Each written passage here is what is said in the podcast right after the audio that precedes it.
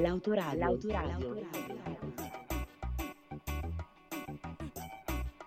Altre frequenze.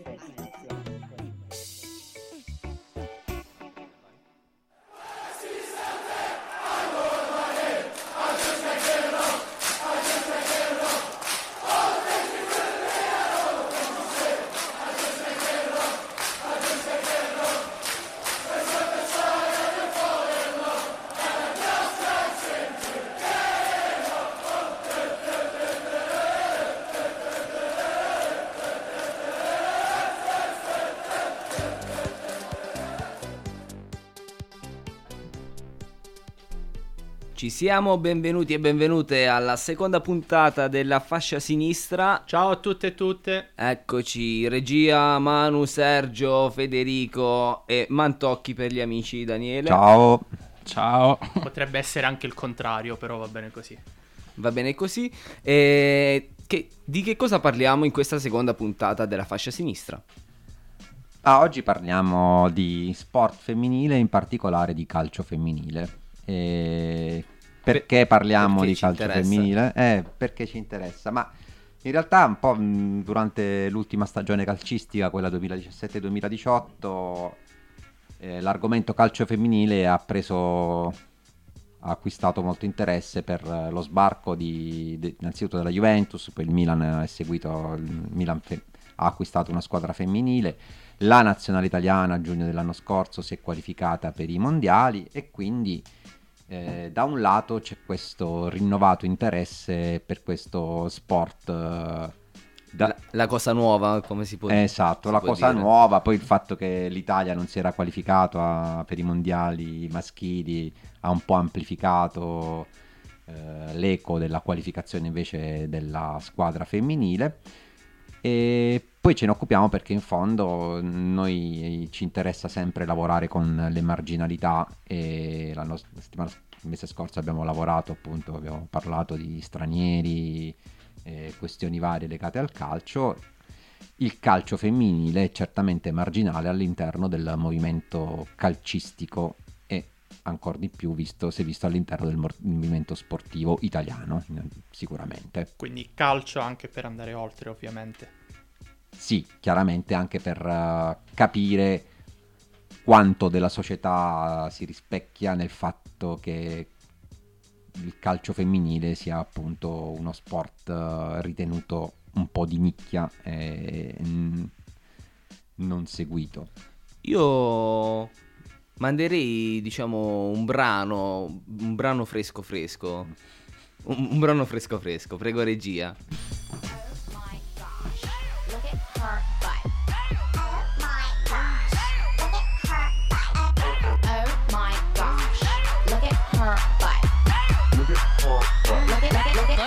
Her butt.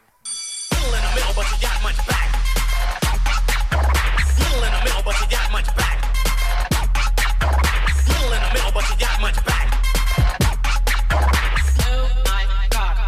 Look at her my anaconda don't. My anaconda don't. My anaconda don't want none unless you got buns, hun. Sì, abbiamo nostro malgrado sentito questo pezzo perché infatti siamo curiosissimi proprio. Sì, perché è recentissimo il caso. Qualche giorno fa c'è stata la premiazione per il pallone d'oro assegnato a Modric, quello maschile. Per la prima volta è stato assegnato anche quello femminile, che ha vinto Ada Hegerberg, attaccante norvegese che gioca nel Lione. Se non che alla premiazione le è stato chiesto da Martin Solveig, il DJ, di twerkare, se sapesse twerkare.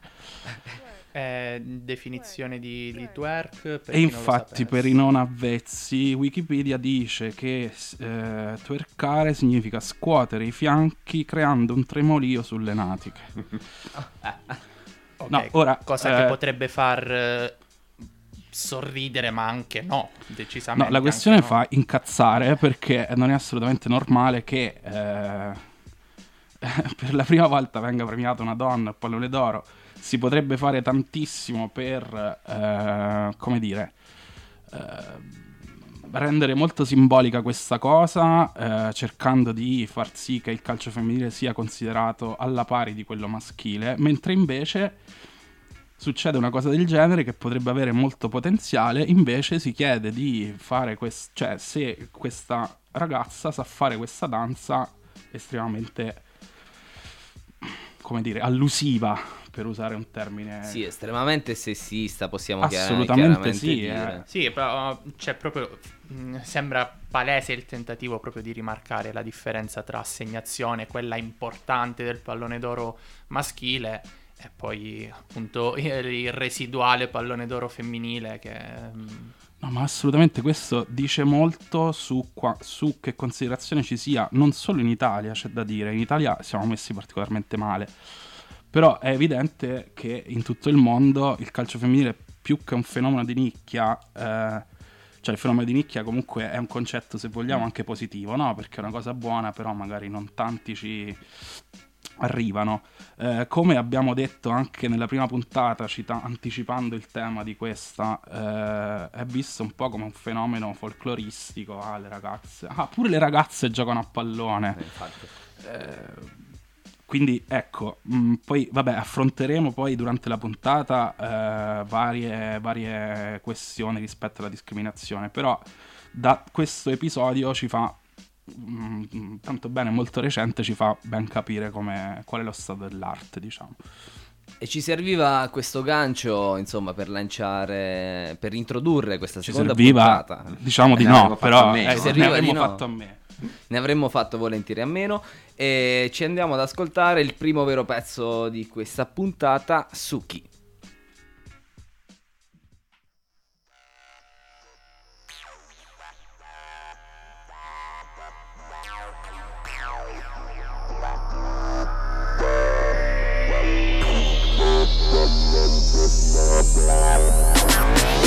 Entscheiden, was zieh ich nur an? 1000 Varianten in diesem riesen Kleiderschrank. Farbauswahl ist einfach, lila und schwarz. Auch die 7-1 Sneaker sind wieder am Start. Frisette, Pastelkette, das Zöpfchen zum Röckchen. Ergänzt noch paar Perlchen, Paillettchen und Knöpfchen. Bauchfrei auf sein, ich will heute laut sein. Auf der Party bindet mich heute nichts wie ein Trauschein. Schick siehst du aus, der Blick geradeaus. Und nun steh dazu, los, gib dir Applaus. Also Schnippgestrümpfe, Mützenjacke drunter, ein Hemd. Ich mach mich heute schön, wie man das mitunter nennt. Kein Chromosom hat mir ein Wunder geschenkt. Doch das Resultat bringt nicht nur Zunder zum Brennen. Und ich sehe, dass du guckst, aber hands off my friend. Sonst gibt's hier ein Problem und du lernst mich richtig kennen. Echt viel ich brauch, das Textil wie Rauschgift. We are born naked, the rest is drag. Echt viel ich brauch, das Textil wie Rauschgift. We are born naked, the rest is drag.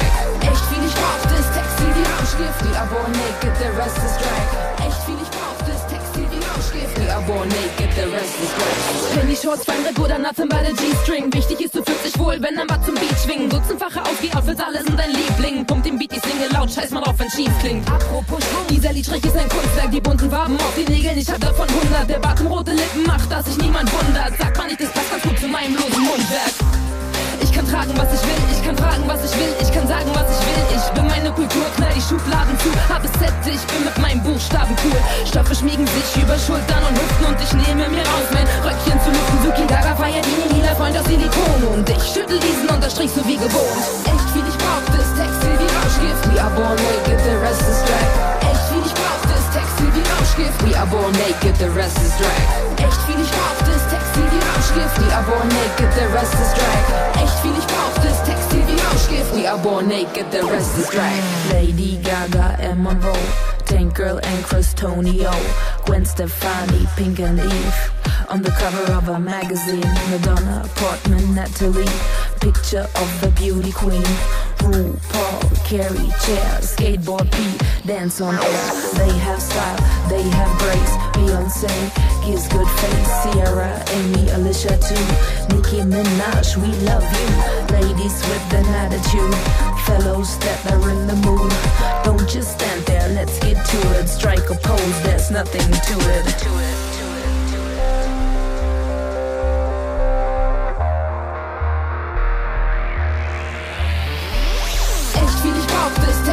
We are born naked, the rest is drag. Echt viel ich brauch, das Textil wie Rauschgift. We are born naked, the rest is drag. Echt viel ich brauch, das Textil wie Rauschgift. We are born naked, the rest is drag. Echt viel ich brauch, das Textil wie Rauschgift. We are born naked, the rest is drag.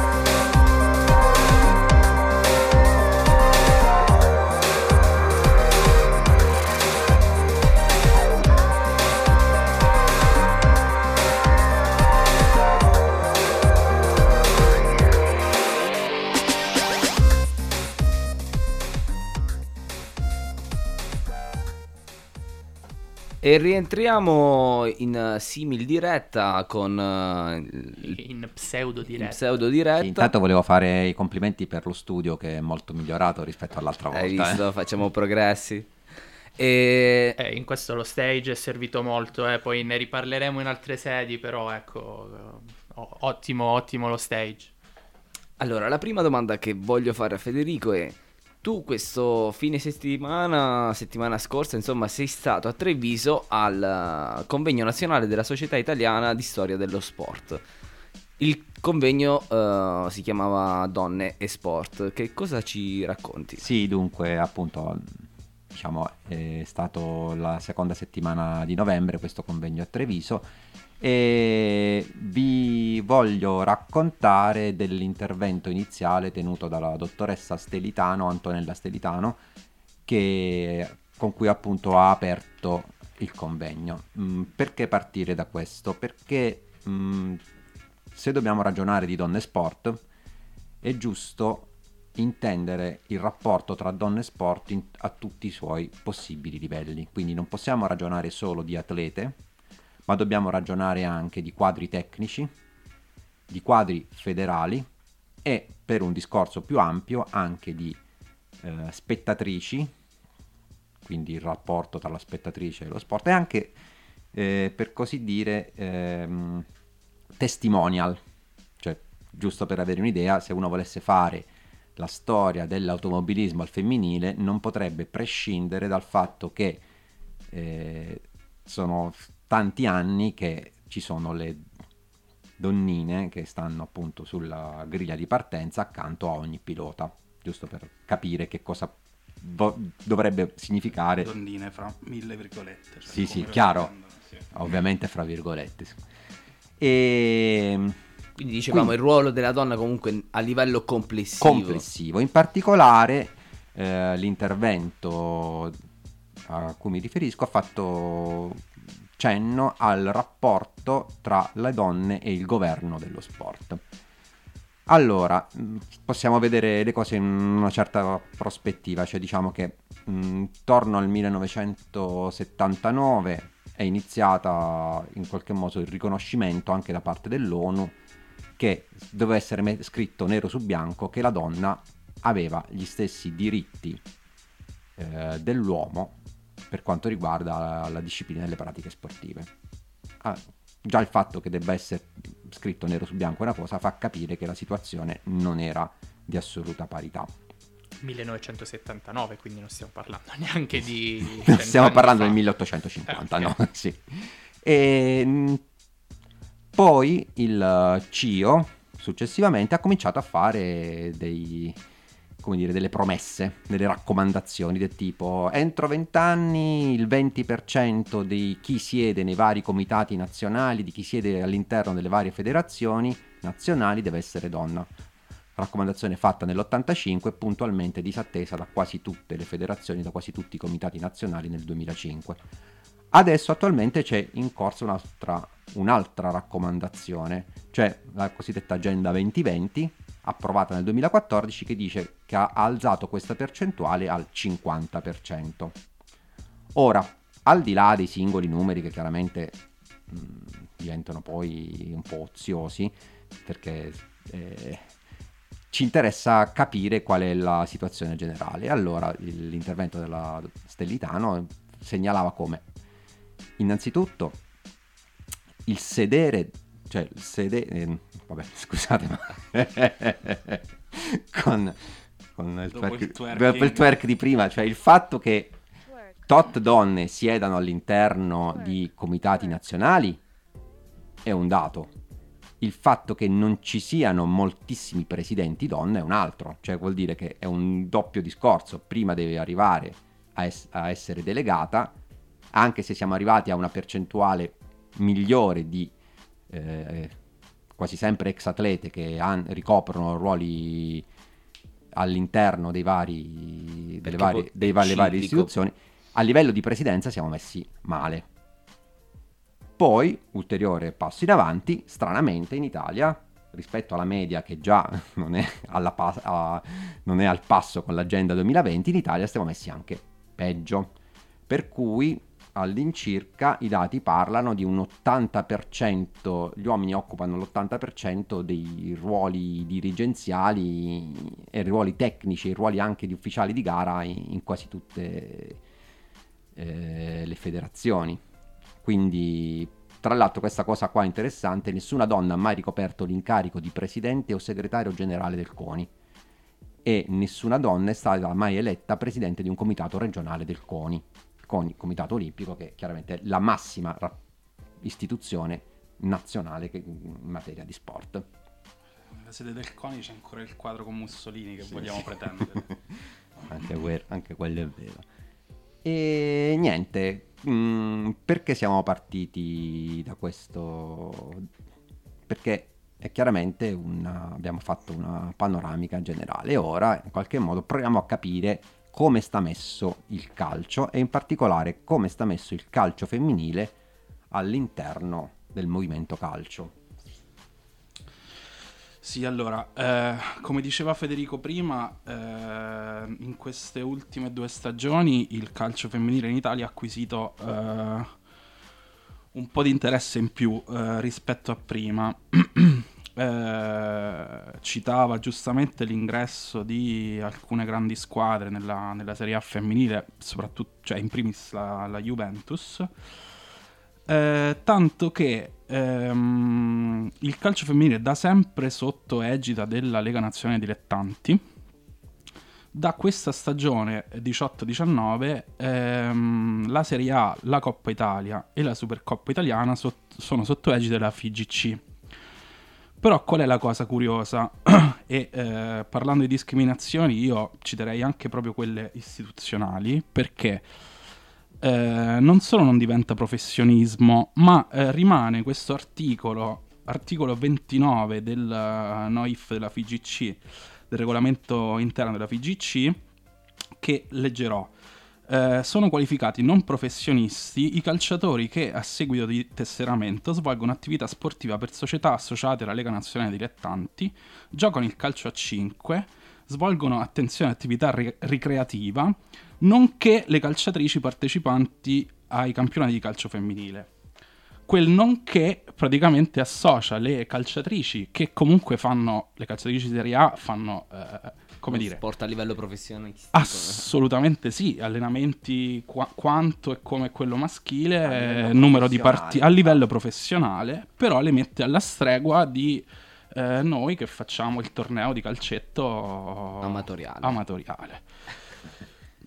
E questo la dice lunga appunto sul ruolo proprio che, ma anche a livelli ai piani alti si vuole comunque relegare il calcio femminile. Ma assolutamente, cioè se tu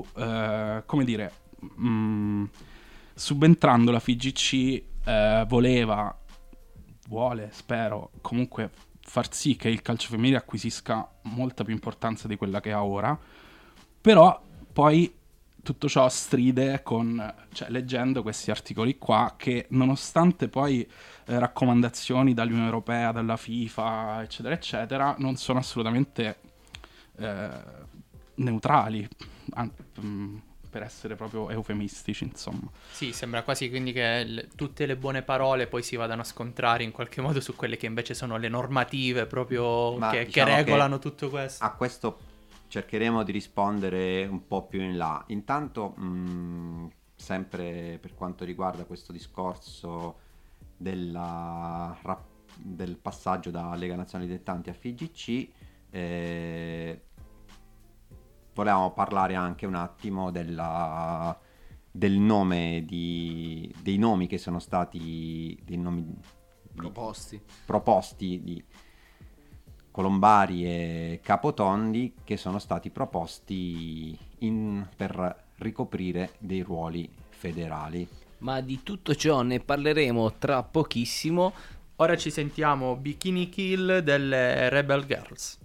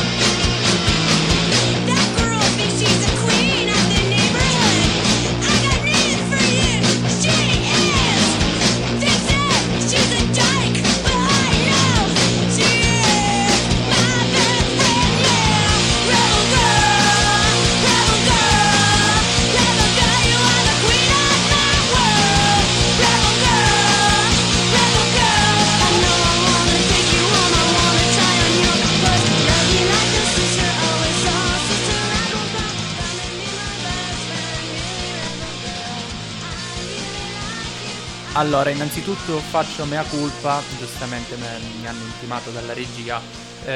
Il pezzo era Rebel Girls, gruppo Bikini Kill, ma era quasi scontato che sbagliavo questa cosa qua, ma va bene, la regia in questo momento non mi ha supportato come si deve. Continuiamo a parlare di... Dicevamo Capotondi Colombari. Sì, quindi continuiamo a parlare della situazione attuale del governo del calcio femminile, diamo subito la parola. Sì, abbiamo citato Cristiana Capotondi e Martina Colombari perché sono stati i nomi al centro di un dibattito, la Colombari è ancora al centro di un dibattito, perché sono due donne che hanno già o probabilmente avranno a che fare con i vertici del calcio. Nel caso della Capotondi, lei è stata già eletta vicepresidente della Serie C, quindi è calcio maschile. Mentre invece la Colombari pare sia l'unica candidata per... diventare, non so che presidente forse, della sezione calcio femminile della FIGC. Ora, a noi è venuto spontaneo accomunarle in quanto due nomi famosi e, come dire... Infatti cosa accomuna queste due personalità? In realtà poco abbiamo scoperto, se non la fama.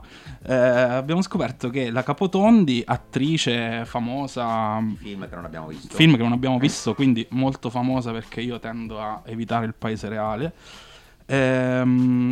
Pare sappia molto di calcio, il nonno fu un accompagnatore della Roma. Gioca lei in maniera regolare, partecipa a partite benefiche. Vanity Fair dice che non teme i confronti sul 4-3-3, la posizione di Dzeko al centro dell'attacco, e comunque dalle prime dichiarazioni, appena è stata eletta vicepresidente della FIGC, della Serie C, scusate, le prime dichiarazioni sembrano assolutamente valide, assolutamente positive su migliorare gli impianti, formare i giovani, eccetera eccetera. La polemica su questa nomina era più che altro sul fatto che si pensava potesse... È un'attrice, non sa niente di calcio. Era questa la polemica. Sì, sì.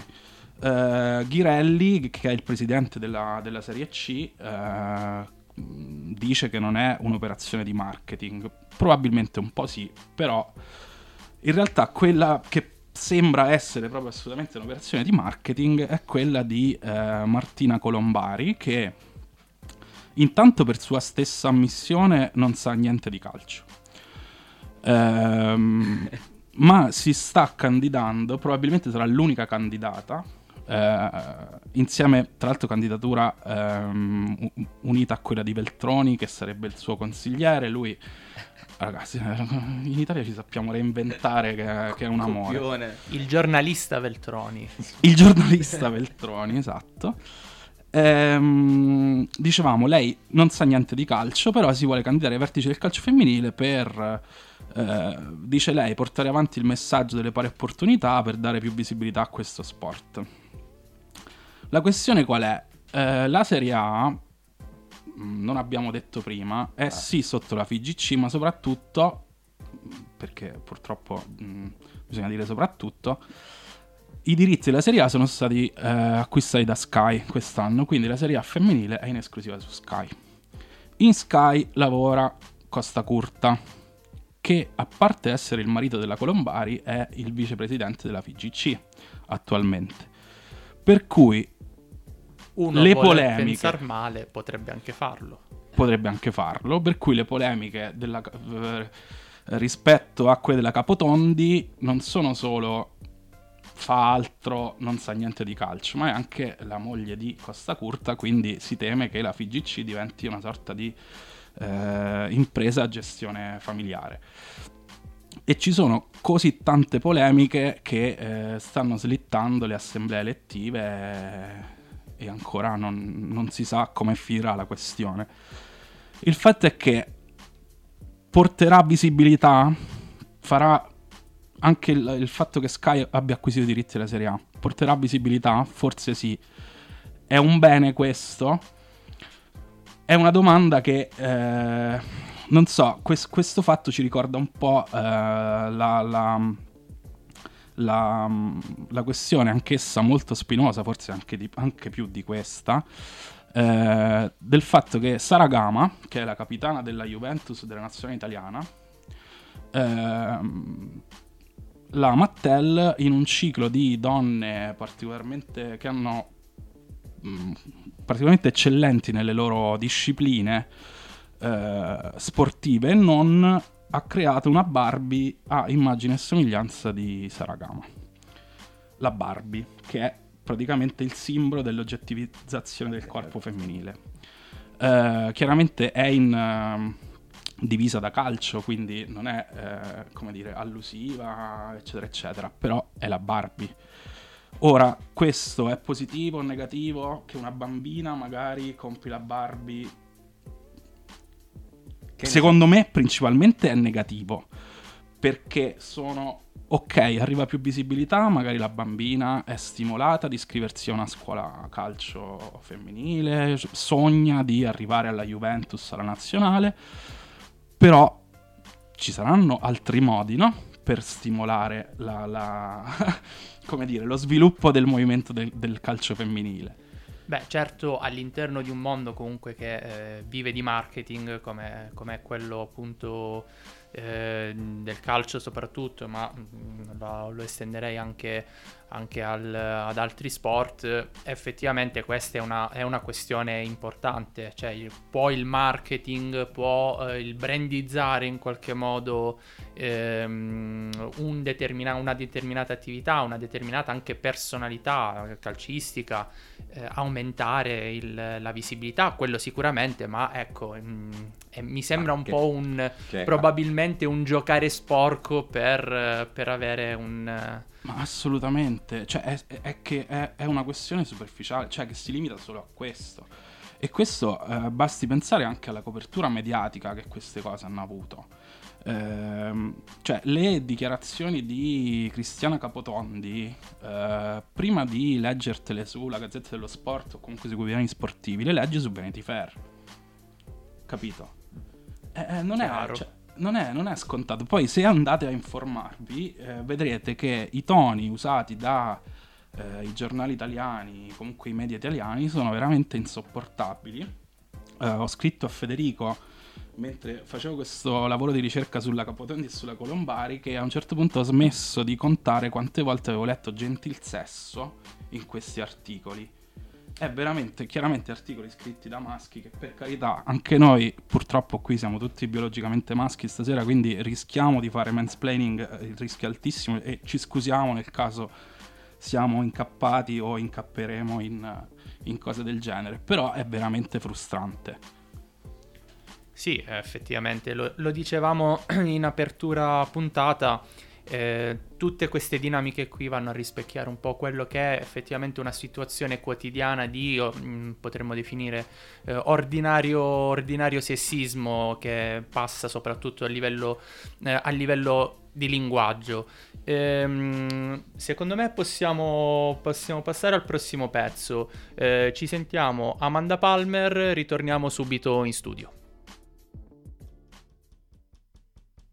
My friend has problems with winter and autumn. They give him prescriptions, they shine bright lights on him. They say it's genetic, they say he can't help it. They say you did catch it, but sometimes you're born with it. My friend has spite, he gets shakes in the night, and they say that there's no way that they could have caught it. In time takes its toll on him, it is traditional, it is inherited predisposition. All day I've been wondering what is inside of me, who can I blame for it? I say it runs in the family, this famine it carries me to such great lengths, to open my legs up to anyone who had me. It runs in the family, I come by it honestly. Do what you want, cause who knows it might fill me up. Me up, me up, me up, me up, me up, me up, me up, fill me up. Me up, me up, me up, me up, me up, me up, me up. My friend's depressed, she's a wreck, she's a mess. They've done all sorts of tests and they guess it has something to do with her grandmother's grandmother's grandmother's Civil War soldiers who badly infected her. My friend has maladies, rickets and allergies that she dates back to the 17th century. Somehow she manages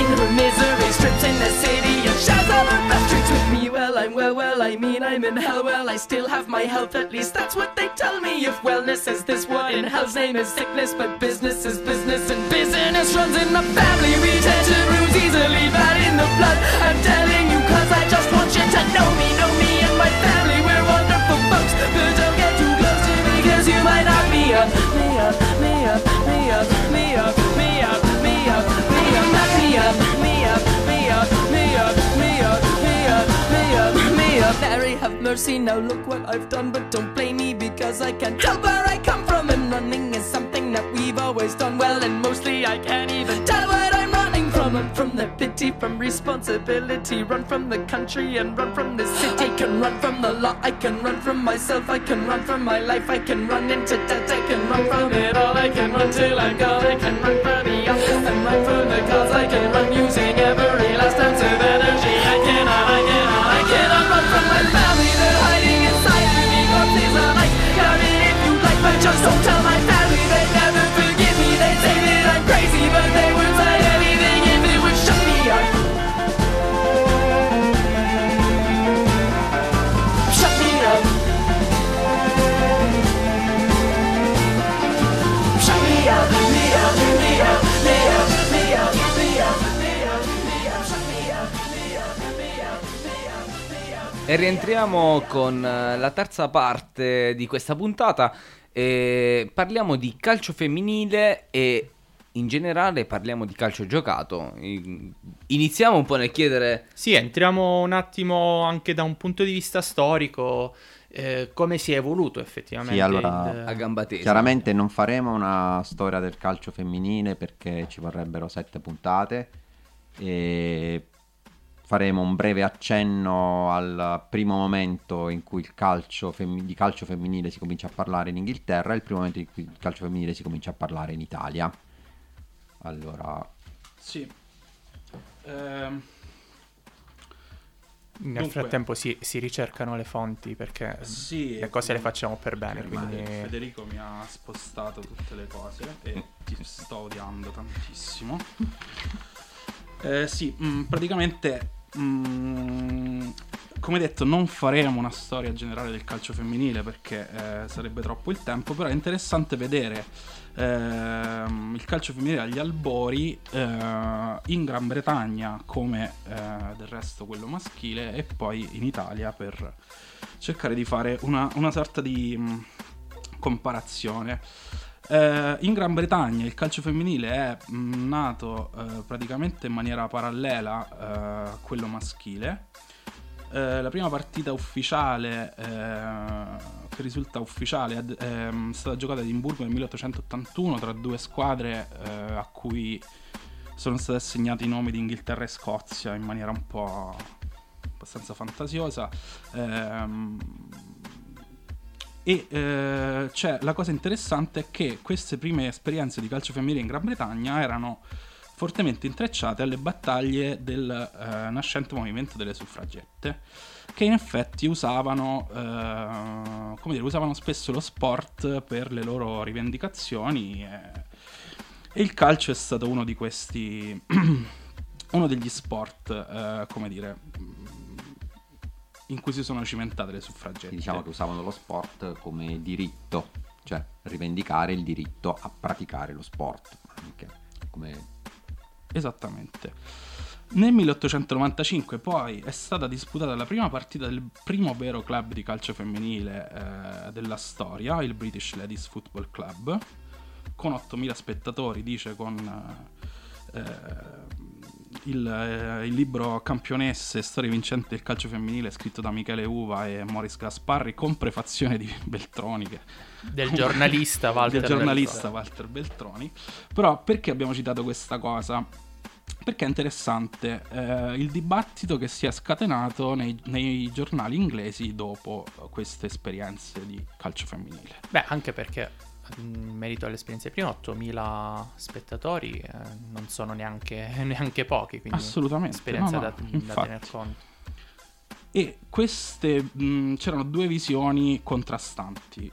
Una era come detto prima, una rivendicazione del calcio come uno sport universale che fosse per uomini e per donne in maniera uguale.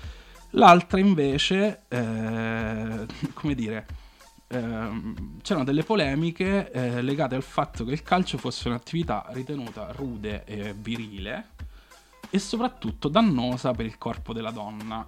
Chiaramente per corpo della donna non intendiamo l'apparato riproduttivo, perché ovviamente all'epoca, ma ci stiamo tornando, sembra, almeno in Italia, la donna è semplicemente una sfornafigli, considerata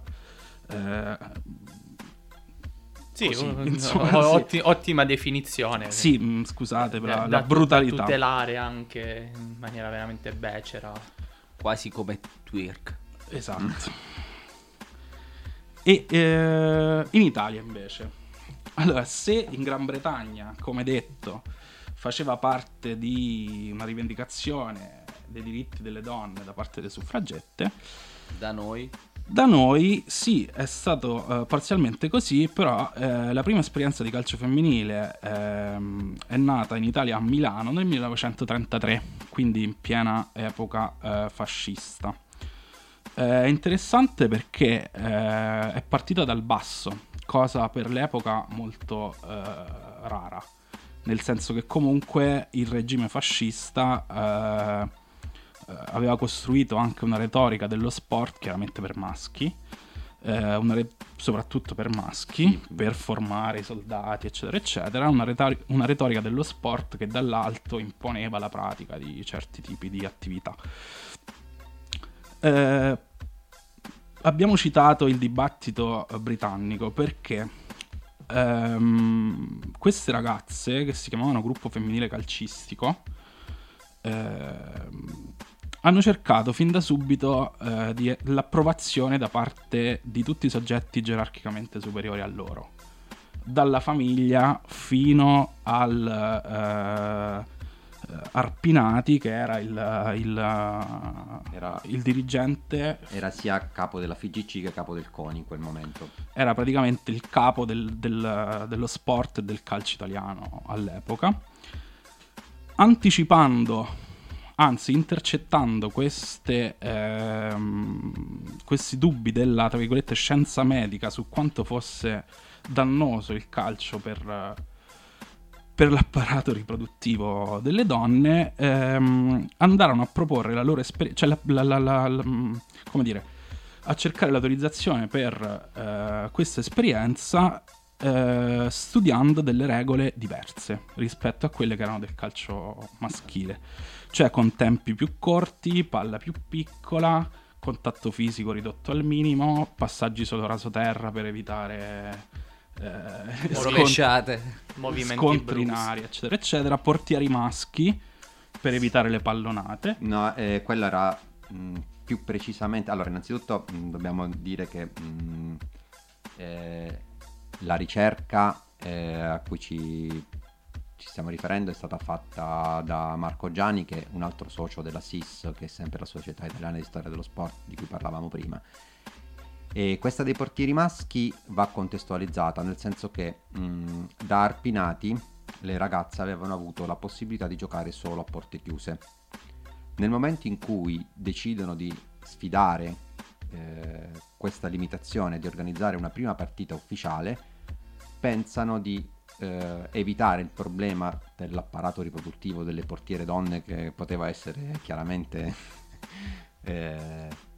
rovinato dalle pallonate, utilizzando dei portieri maschi, ma utilizzano dei ragazzi tredicenni per evitare anche il problema di avere maschi e femmine insieme nella stessa squadra di calcio. Quindi, diciamo, perché intervenivo? Perché appunto il ricercatore, già Marco, che è un ricercatore indipendente, è convinto in sostanza che la forza di questo gruppo calcistico femminile sia stato nel voler loro inventare le regole, nel volerle modificare, perché in qualche modo erano consce di ciò che le stava loro intorno, e per potersi ritagliare uno spazio, quindi venivano a compromessi con un po' tutto l'ambiente che era intorno. E Quindi comunque è già, possiamo definirlo come un risultato, il fatto comunque che ci si trovi lì a disputare quel tipo di partite in quel determinato contesto, sì, anche se magari agli occhi di oggi, o forse anche no, ci sembrano, ecco, i portieri maschi, queste cose qui ci sembrano delle discriminazioni estremamente pesanti, ma probabilmente all'epoca era anche una sorta di avanzamento visto il contesto. Devi considerare che infatti eravamo in pieno fascismo, quindi diciamo che loro hanno fatto di necessità virtù, cioè che pur di giocare si sono inventate queste regole qui in modo che il regime fascista le permettesse di praticare questo sport. Sì, l'altra cosa da osservare è che loro utilizzavano anche la stessa retorica di regime a loro vantaggio, perché dicevano: noi giochiamo un gioco di squadra, ci sacrifichiamo tutte insieme, quindi nelle interviste che durante il 1933 avevano rilasciato dicevano queste cose. Quindi l'idea dello sport, quello di regime, c'è. Esatto, però era probabilmente un utilizzo funzionale, perché in pratica tra le calciatrici del gruppo femminile calcistico di Milano c'era anche gente che poi insomma ha fatto la resistenza, o comunque sia non era proprio allineato, sì, esatto, allora come va a finire questa esperienza? Va a finire che Arpinati nel 1933 cade in disgrazia e lo sport, il calcio femminile prima non era stato vietato semplicemente perché probabilmente nessuno pensava che le ragazze potessero mettersi a giocare a pallone, e quindi nel momento in cui arriva Starace cominciano la stampa non si occupa più neanche, cioè in particolare il calcio illustrato non si occupa più del gruppo femminile calcistico, e in sostanza alla fine dello stesso 1933 Starace manda una delegazione di atletica leggera e impone il passaggio all'atletica leggera da parte del gruppo sportivo, quindi una imposizione dall'alto di cambiare lo sport, perché appunto bisognava concentrarsi ad esempio sull'atletica leggera, perché era direttiva del regime appunto nel 1933 puntare alle Olimpiadi del 1936 e cominciare a vedere se si riuscivano a raggranellare Berlino, tra l'altro a Berlino, a raggranellare delle medaglie anche con le ragazze. Infatti a Los Angeles nel 1932 la delegazione italiana non aveva portato nessuna atleta donna. Ottimo, va bene. Ottimo. Per non dire benissimo, noi possiamo andare avanti, ci segniamo il prossimo pezzo delle Tigre, ce lo sentiamo, ritorniamo subito in studio.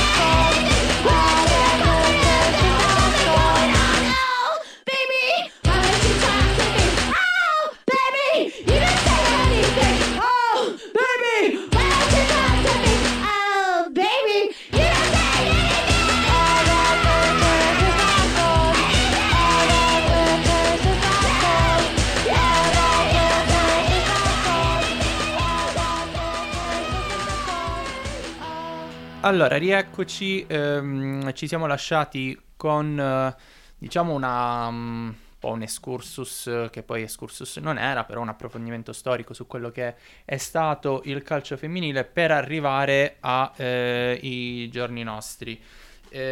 Ci sono un po' di questioni aperte sul calcio femminile. La Serie A adesso, cosa è cambiato con l'arrivo dei grandi club? Altre domande, quindi ecco, vi sollecito. Sì, diciamo, era questo, quello che già i dubbi di cui parlavate prima nello stacco precedente. Cerchiamo di allora spiegare un po' meglio qual è la situazione attuale. Dunque, in pratica, Sky per la prima volta ha acquisito i diritti di trasmissione, diritti audiovisivi sulla Serie A femminile per la stagione 2018-2019. La notizia nel mondo del calcio femminile, ho visto un po' in giro, è stata comunque appresa bene. Soprattutto alcuni siti hanno scritto che l'arrivo di Sky indica uno sviluppo professionale. Allora, ci siamo chiesti perché l'arrivo di Sky indica uno sviluppo professionale, visto che fino all'anno scorso Rai Sport, seppure saltuariamente, trasmetteva delle partite di calcio femminile, quindi avevamo delle partite di calcio femminile trasmesse in chiaro su Rai Sport, e adesso invece è tutto criptato. Allora, una risposta un po' ce la siamo data. In effetti la Rai, ma anche altri partner, hanno trattato fino adesso il calcio femminile in maniera non buona, cioè nel senso molto all'acqua di rose, potremmo dire. Molto leggera. E in pratica l'anno scorso, che Rai Sport aveva assicurato quindi l'anno scorso, quindi 2017-2018, primo anno dell'arrivo della Juventus in Serie A femminile, con tutto l'appeal che aumentava, poi anno che doveva portare la nazionale italiana ai mondiali, Rai Sport aveva concluso un contratto in cui si diceva almeno una partita alla settimana la mandiamo in diretta, però quella del sabato, una partita del sabato non la mandiamo in diretta, però la possiamo mandare in differita. Era più o meno così. In pratica il Brescia, che è poi la squadra che ha conteso alla Juventus lo scudetto fino all'ultimo e che adesso è stata che ha ceduto i diritti al Milan, in pratica alla seconda, terza volta che si vedeva una sua partita non più trasmessa in diretta ma in differita per far vedere qualsiasi altra cosa, si è arrabbiato, fondamentalmente. Giustamente. Quindi in sostanza sono contratti fatti un po' così. Poi ad esempio c'era quest'altra bellissima cosa che abbiamo letto, del Tavecchio aveva scovato Dolci Sapori come sponsor per il campionato, l'equivalente della team. Sì, da quello che ho capito l'equivalente della team, in sostanza. A parte che qualcuno del Brescia già si era cominciato a preoccupare di sto fatto, pare che quando hanno fatto la finale di Supercoppa l'anno scorso, in pratica Dolci Sapori, che è una pasticceria, forse come una pasticceria, che normale pasticceria, aveva portato una torta che non c'erano neanche i pezzi per tutte le atlete, e poi sta Dolci Sapori è fallita da lì a un mese. Cioè, chiaro che se usi come main sponsor una roba che fallisce dopo un mese, vuol dire che non stai trattando la Serie A femminile con serietà. Quindi ma Tavecchio ha fatto cose buone. Comunque, se non ritorna Tavecchio in ogni nostra puntata, non siamo contenti. Quando c'era lui. E quindi chiaro che da questo punto di vista l'arrivo della multinazionale Sky, la visibilità e tutto quello che dicevamo prima è un grosso salto di qualità, cambio di rotta. Oltretutto, a proposito di cose buone fatte da Tavecchio, però c'è da dire questo, che dal 2015, siccome appunto la UEFA e la FIFA stanno sbloccando molti soldi per il calcio femminile, la FIGC ha cambiato le regole, e in sostanza per far sì che da qui a una decina d'anni tutte le squadre che partecipano alla Serie A maschile devono avere per forza una loro componente di calcio femminile, e quindi la potevano fare sostanzialmente in tre nomi, o cominciando partendo dal vivaio, o acquisendo i diritti di una squadra che era già in Serie A, oppure affiliandosi.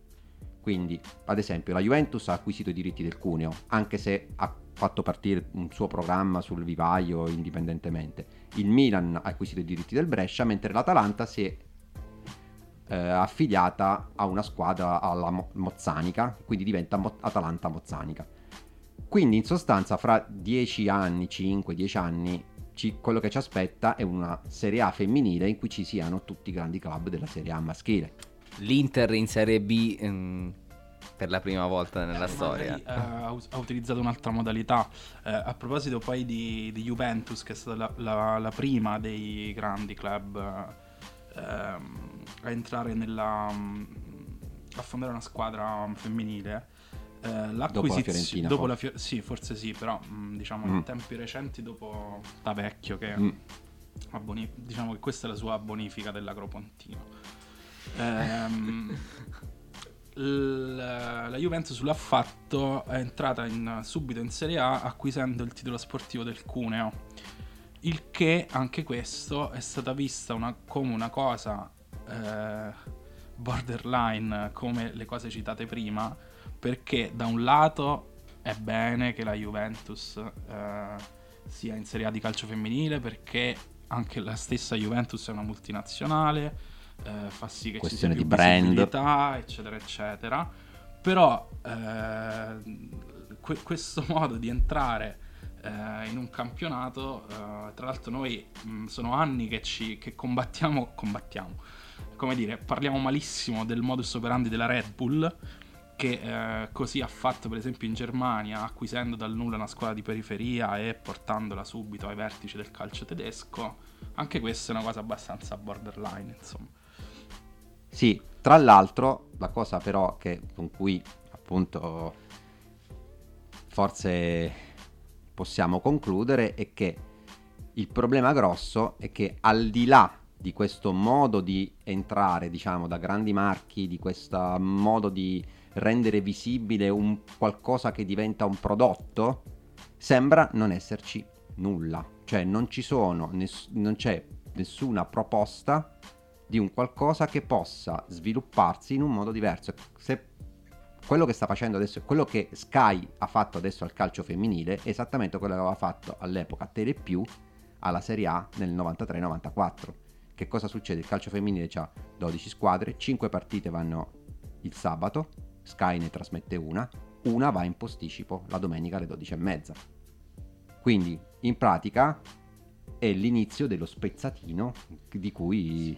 Spezzatino a parte, la criticità che sembra evidente è che, anche sentendo in giro addetti ai lavori, leggendo eccetera eccetera, la questione è far aumentare sviluppare il movimento del calcio femminile. Come? E tutti dicono visibilità, comunicazione, visibilità.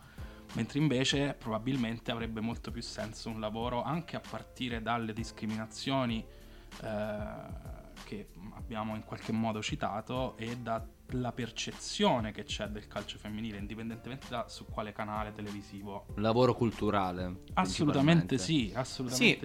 Io vorrei porre giusto un po' una domanda che non so... Ma tu hai detto giustamente il movimento femminile, si vuole dare risalto al movimento femminile perché?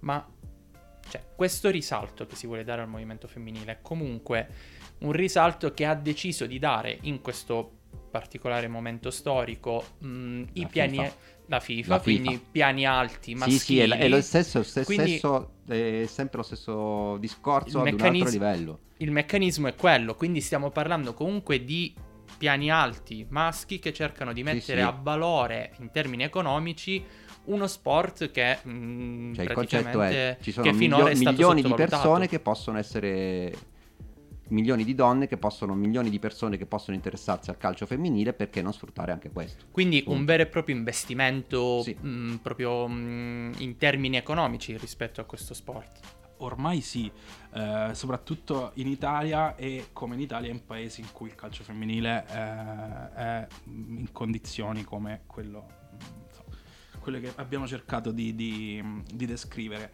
Anche perché dov'è che è più sviluppato? In Scandinavia, che su tematiche di genere, di parità dei sessi stanno secoli avanti sempre a tutti.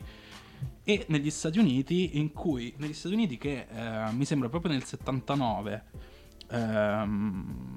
recependo direttamente la direttiva dell'ONU, come sappiamo negli Stati Uniti lo sport è legato a doppio filo con la carriera scolastica e universitaria, per cui è stata introdotta proprio una legge federale che introduceva lo stesso numero di borse di studio per studentesse e studenti, e quindi lì c'è stato un grandissimo sviluppo del calcio femminile che tra l'altro fino a non troppo tempo fa negli Stati Uniti era più considerato uno sport femminile più che maschile.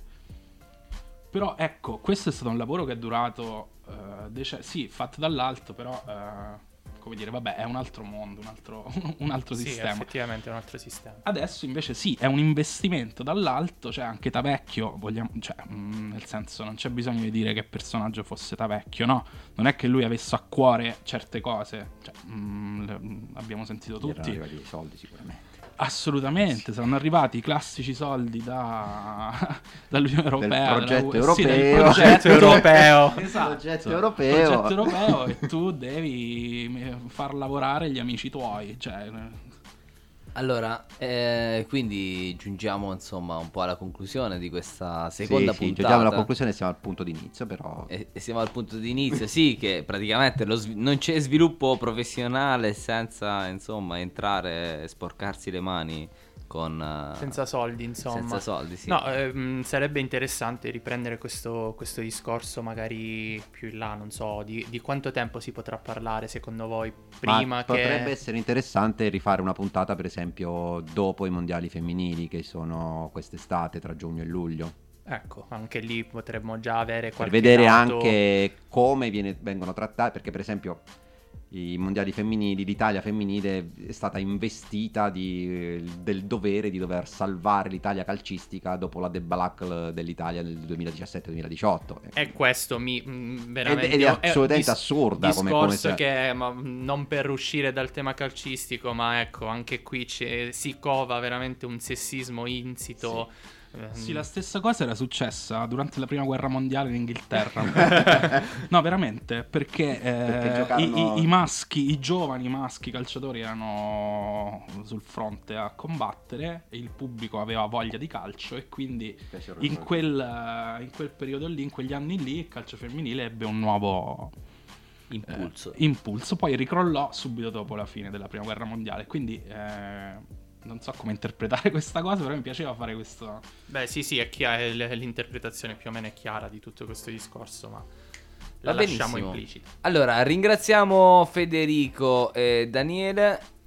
Vi salutiamo, io ringrazio qui il tavolo della regia innanzitutto che è veramente in ottima forma, un saluto a Tepa. Un saluto a Manu, il Tepa Tepatti.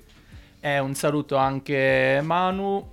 Un saluto a Sergio. La fascia sinistra ogni seconda domenica del mese sull'autoradio Altre Frequenze e su Radio Sherwood in collaborazione con Calcio Romantico. La puntata finisce qui, alla prossima. Saluti da Calcio Romantico, Federico e Daniele, ciao, alla prossima. Ah, ecco, adesso ho un pezzone. Sentite il pezzo nuovo, vabbè, è in finlandese. Andiamo, staccato. Aikuinen nainen mä oon, en enää eksy maailman tuun. Liittomme vahvistukoon, tahtoisin jatkaa hyvin alkanutta matkaa, kun aika vaikeudet tiellemme tuo. Onnesta me teemme suojaavan muurin. Voimaa tää rakkaus suo.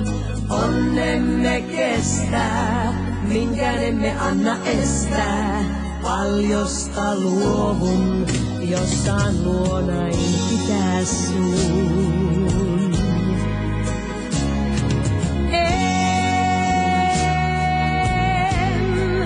Vapauttais tahdon riistää, tahdo en itsenäisyyttäsi kiistää, sua tarvitsen sydänestä.